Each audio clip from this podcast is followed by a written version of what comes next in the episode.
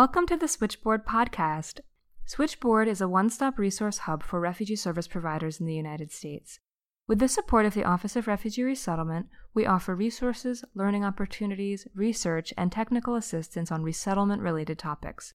My name is Margaret Gibbon, and I'm Switchboard's Program Officer for Learning and Knowledge Management. Today I'm joined by Dr. Miriam Potocky and Kristen Guscovict to talk about motivational interviewing, an evidence based intervention that can be used in refugee case management programs.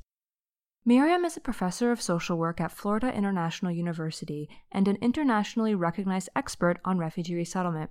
She is the author of Best Practices for Social Work with Refugees and Immigrants, a book whose second edition will come out this fall.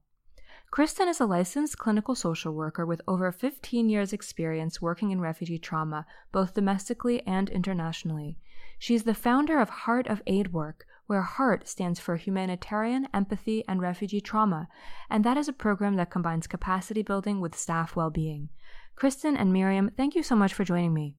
Thank you for having us. Thank you very much. So let's start with the basics. Miriam, could you tell me a little bit about what we mean when we say motivational interviewing? Sure. Motivational interviewing, or MI as it's commonly referred to, was developed in the 1980s as a counseling method, originally for clients with addictions, but it has since been expanded to many, many areas, including health, mental health, and social work. MI is a client centered directive method for enhancing intrinsic motivation to change by exploring and resolving clients' ambivalence. It is a way to help people feel both heard and to make decisions. And empathy is a key tool in MI. So I always sort of hear that introduction and I think it's a lot of information in a few short phrases. Client centered, directive method for enhancing intrinsic motivation for change, using empathy, resolving ambivalence. There's, there's a lot of information in that, that little bit of text. And so I want to sort of take a moment to unpack this and really understand what it means. Uh, when we say client centered, within motivational interviewing, this approach really uses the client's experience and expertise which is a shift because for our refugee clients they they tend to look at us as some sort of experts. But of course we know that they really are the experts of their own lives. They know their strengths. They know their challenges. They know what they're capable of better than we ever can. It places the responsibility for change with the client and it recognizes that they're the ones that need to decide that a change needs to occur it also makes them the leaders in the discussion. So our role really is listening and showing that we're listening. When we talk about it being a directive method for enhancing motivation for change, we're talking about it using specific active listening techniques to help a client to hear their own reasons for change reflected back to them. And when we talk about ambivalence, we're really talking about that idea of being where the client's at, right? Our social workers in the audience know that that's supposed to be our starting point. Where is the client? Um, and ambivalence means the client isn't sure where they are. Do they want to go left or right, forward or back? It's a little bit unclear. This is one of the main components of what we're helping somebody to look at. And we're doing that by making sure that we're not arguing or advocating for any one direction because we may then end up in uh, a circumstance where they're arguing against what we're suggesting. Instead, we're helping them to hear what they're wanting to do themselves so that we can help move them forward. Um, and of course, it's helping people feel heard. I mean, why do we talk except for, for people to hear us? There's not always a solution to give. Really, the best solution sometimes is to be listened to. And we all know that from our own lives.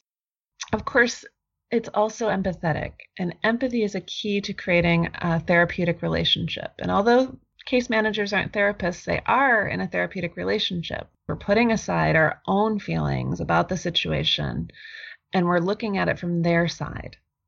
It's a lot more difficult than it sounds, and it is incredibly necessary for this work. Absolutely. Thanks, Kristen, for clarifying those different elements. Next, can you both tell me a little bit more about what this looks like in practice? Yes, MI is built on four principles. They are one, expressing empathy, which means seeing the world through the client's eyes. When clients feel they're understood, they're more able to open up to their own experiences and share them with others. They become more open to gentle challenges by you, the worker, and they become more comfortable examining ambivalence about change. So in essence, empathy facilitates change. The second principle of MI is developing discrepancy. And the idea is that change occurs when people perceive a discrepancy or gap between where they are and where they want to be.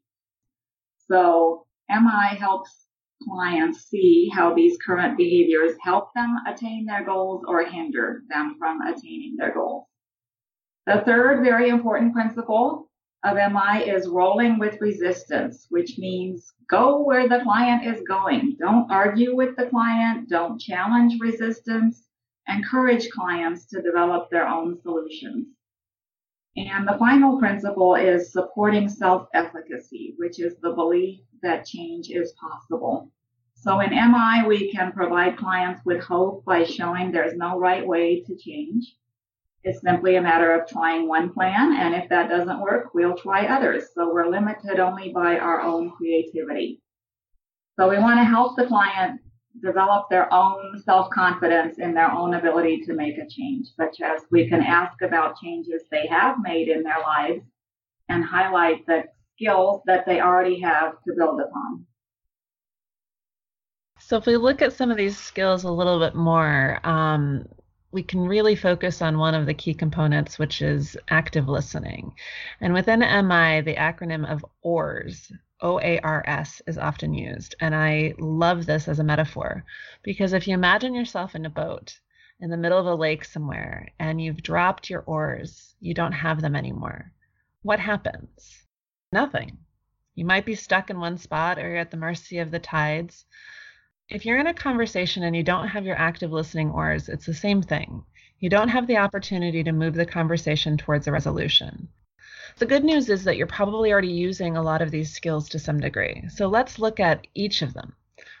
OARS stands for open questions, affirmations, reflections, and summaries. Open questions, of course, can be evocative of change.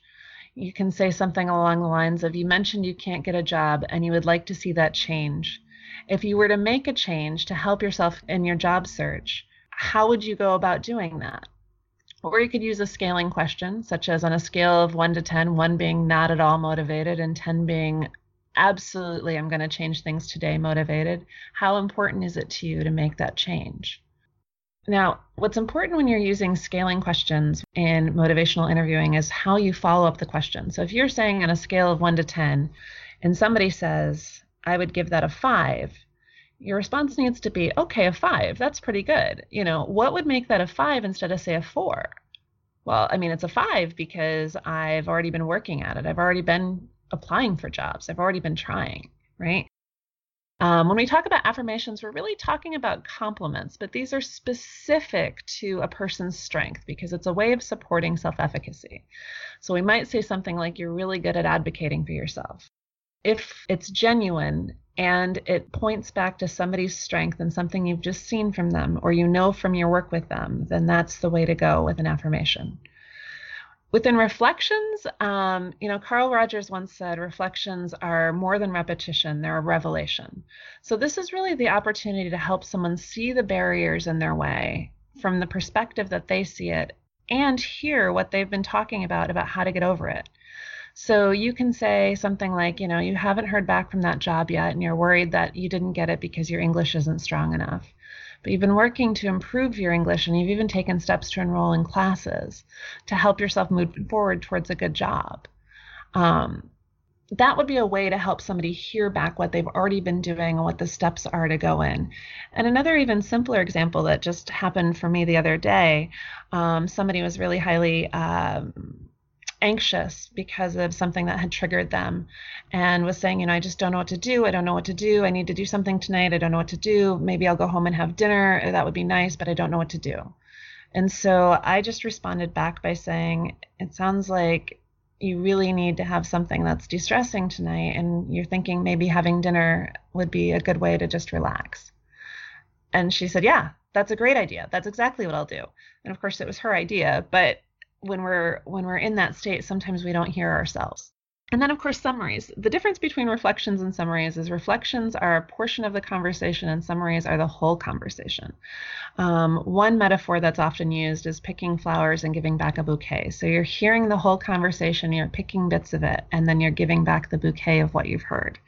So something along the lines of so you're focused on getting a job and improving your English, and you want to use your advocacy skills to follow up on that job you've applied for. I think that sounds like a really strong plan. Let's practice how you might follow up with them. Great. I, I, appreciate that introduction to the different concepts that make up motivational interviewing. And I know that you came prepared with some examples to actually bring those concepts to life. Would you be able to lead us through those examples now? Sure. What we're going to do is a couple role plays for you. I will enact the client, and Kristen will be enacting the case manager. In the first role play, we will not use MI.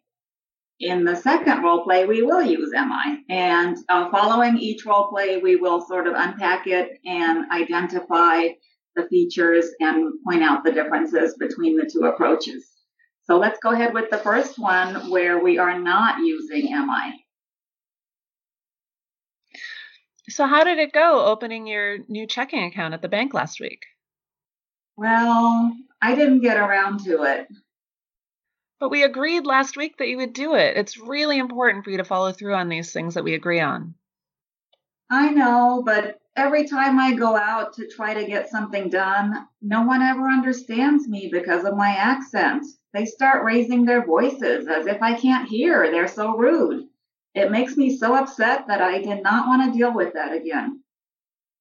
You can't let other people get to you. You can't control them, but you can control your own emotional reactions to them. I guess. I just don't understand why you can't come with me to help. You need to start doing things on your own to become independent and self sufficient. Yes, but.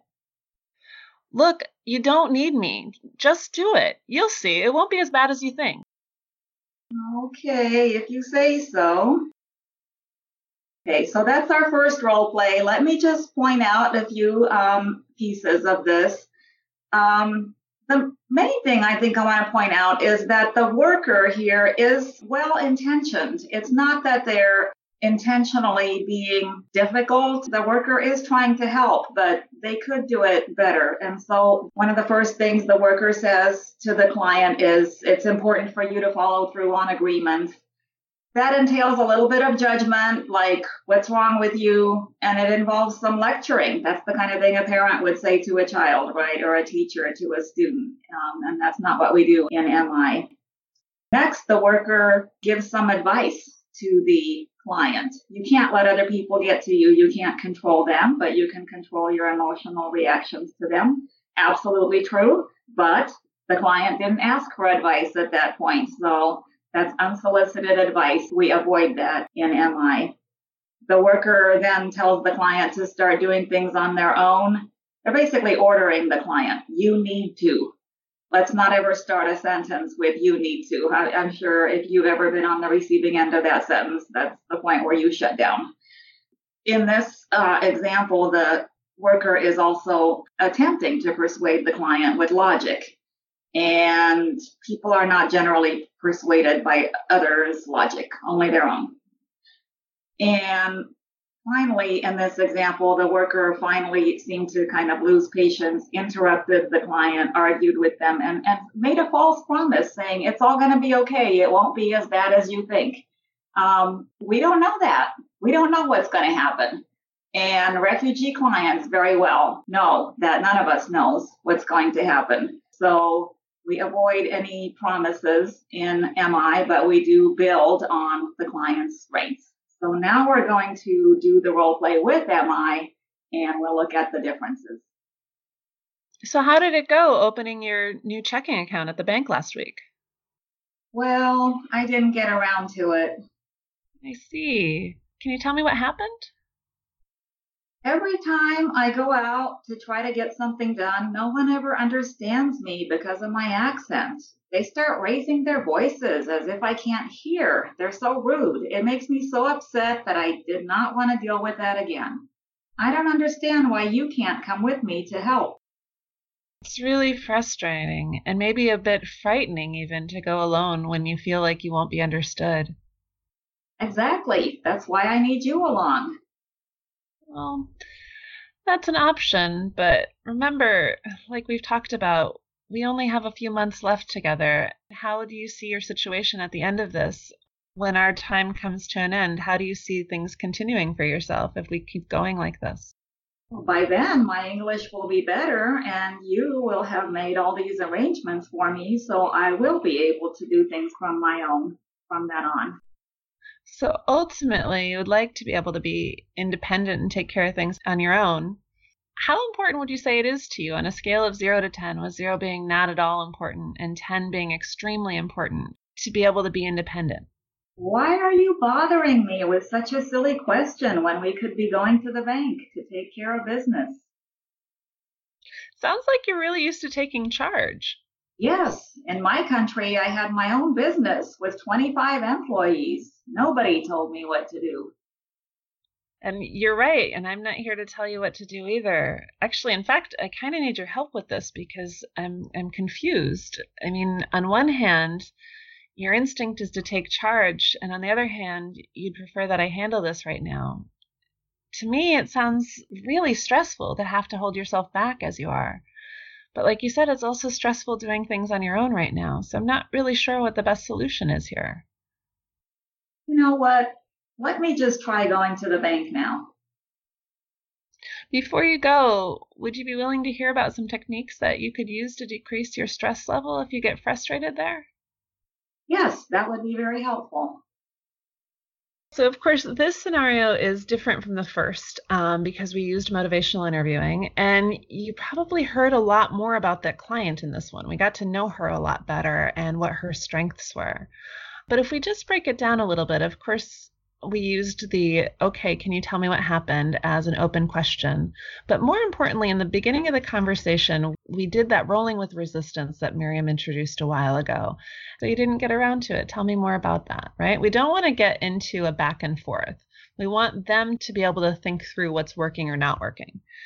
We also used rolling with resistance a little while later when we talked about, you know, it, it feels really frightening when you feel like you might not be able to make yourself understood right? Really pointing out that if you go alone, you're going to be a little bit um, reluctant because it's going to be hard.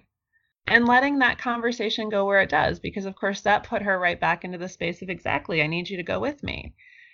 And saying instead, yeah, you want me to go with you. And I get that. And that's what we have been doing. But we're not always going to be able to do that. And I, I want to see how you see this going after that. We, of course, talked about the change ruler. When I say change ruler, what I mean is um, a scaling question, zero to 10 or one to 10. What I like about them is they're very concrete. So when you're uh, lost in a conversation and you use something like this, somebody can think about it in a little bit different way. Am I a five? Am I a six? Am I a four? And that same level of concreteness often gets you this same sort of response that we had in this scenario, which is why are you bothering me with such a silly question, right? and what was great about that is again that's an opportunity where we need to remember rolling with resistance. That would have been an easy space for somebody to go into and say well actually this question could be really helpful because blah blah blah blah. Nope. If they don't see the the use of it at that moment we're going to keep going because they're leading the conversation and then finally, we started talking about developing discrepancies in the, the end of the scenario, wherein we pointed out to uh, Miriam's character that, of course, she's used to taking charge and that's her instinct. And at the same time, she's afraid to take charge right now. So let's look at that right? What's the balance there? I, I, always think of developing discrepancy, and oftentimes you'll see it in uh, MI books as the balance that you see in a, on a lawyer's office, right? And so it is the on one hand, on the other hand. Um, and you're looking at like what where's the weight is the weight in your ability to take charge or is, the, is the weight in your desire right now to leave it to everybody else where's the weight uh, on the balance and then finally, when when you're thinking about how to help, you know, it is of course always permissible to offer to share information like you know stress management techniques for when you're going to be in a situation where you might be frustrated. So you can give yourself an extra few minutes instead of giving up. Um, but we want to make sure we offer that. We don't want to assume somebody wants it because they might not. And mi we don't assume any of that. We always offer Both of those examples were really helpful. I feel like I have a good sense of what the approach looks like through that client interaction. Next, I want to ask what research is there behind this approach? What evidence do we have to suggest that MI is effective? Well, as I mentioned, MI uh, was initiated in the 1980s, so it has now been applied and studied for over 30 years. There have been over 200 clinical trials demonstrating its efficacy and over 1,200 published studies in a variety of areas. More specifically for our clients, MI is being taught in over 43 languages around the world, which suggests that it has uh, cross cultural uh, relevance. Uh, we don't yet know the ultimate impact on refugee client outcomes because we are the only ones that have systematically um, researched and applied MI with um, refugees. Although I know many of you out there are using it, it's just that the research hasn't yet been done on effectiveness with this specific population. But we have good reason to believe it would be uh, a positive impact. And let me just mention a few of these rationales why we think MI is a great fit for refugee clients. Um, first of all, like other clients uh, for whom MI is targeted, refugees may be perceived as reluctant or ambivalent. It's important to point out this is not a function of any deficit on the part of refugees, but rather is reflective of their cultural context. The idea of seeking professional help for personal problems is a foreign concept in most cultures whose members are naturally inclined to seek informal help from family, friends, religious leaders, or indigenous healers. Furthermore, refugees would not be in the position of needing professional help if they had not been forced out of their countries and into a new, often bewildering and overwhelming environment. So MI approaches such ambivalence as normal and expected. Secondly, with refugee clients, there's also often an incongruence between the practitioner's goals and the client's goals and perspectives.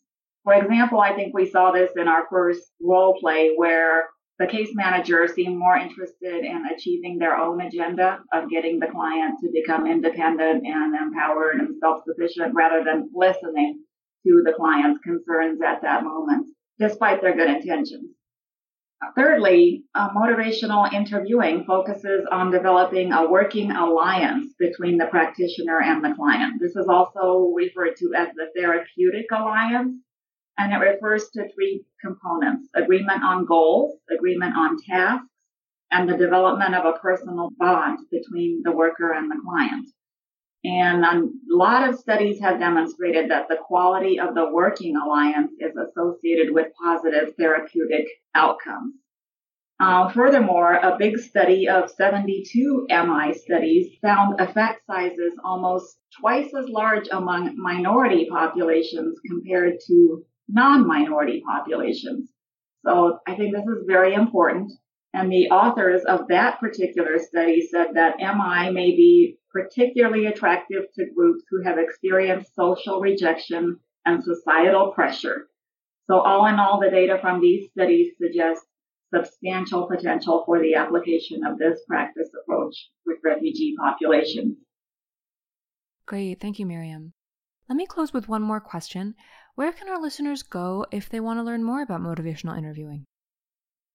I would suggest a couple resources. The first is the book written by the developers of MI, which are um, Bill Miller and Steve Rollnick, and their book is called Motivational Interviewing Helping People Change.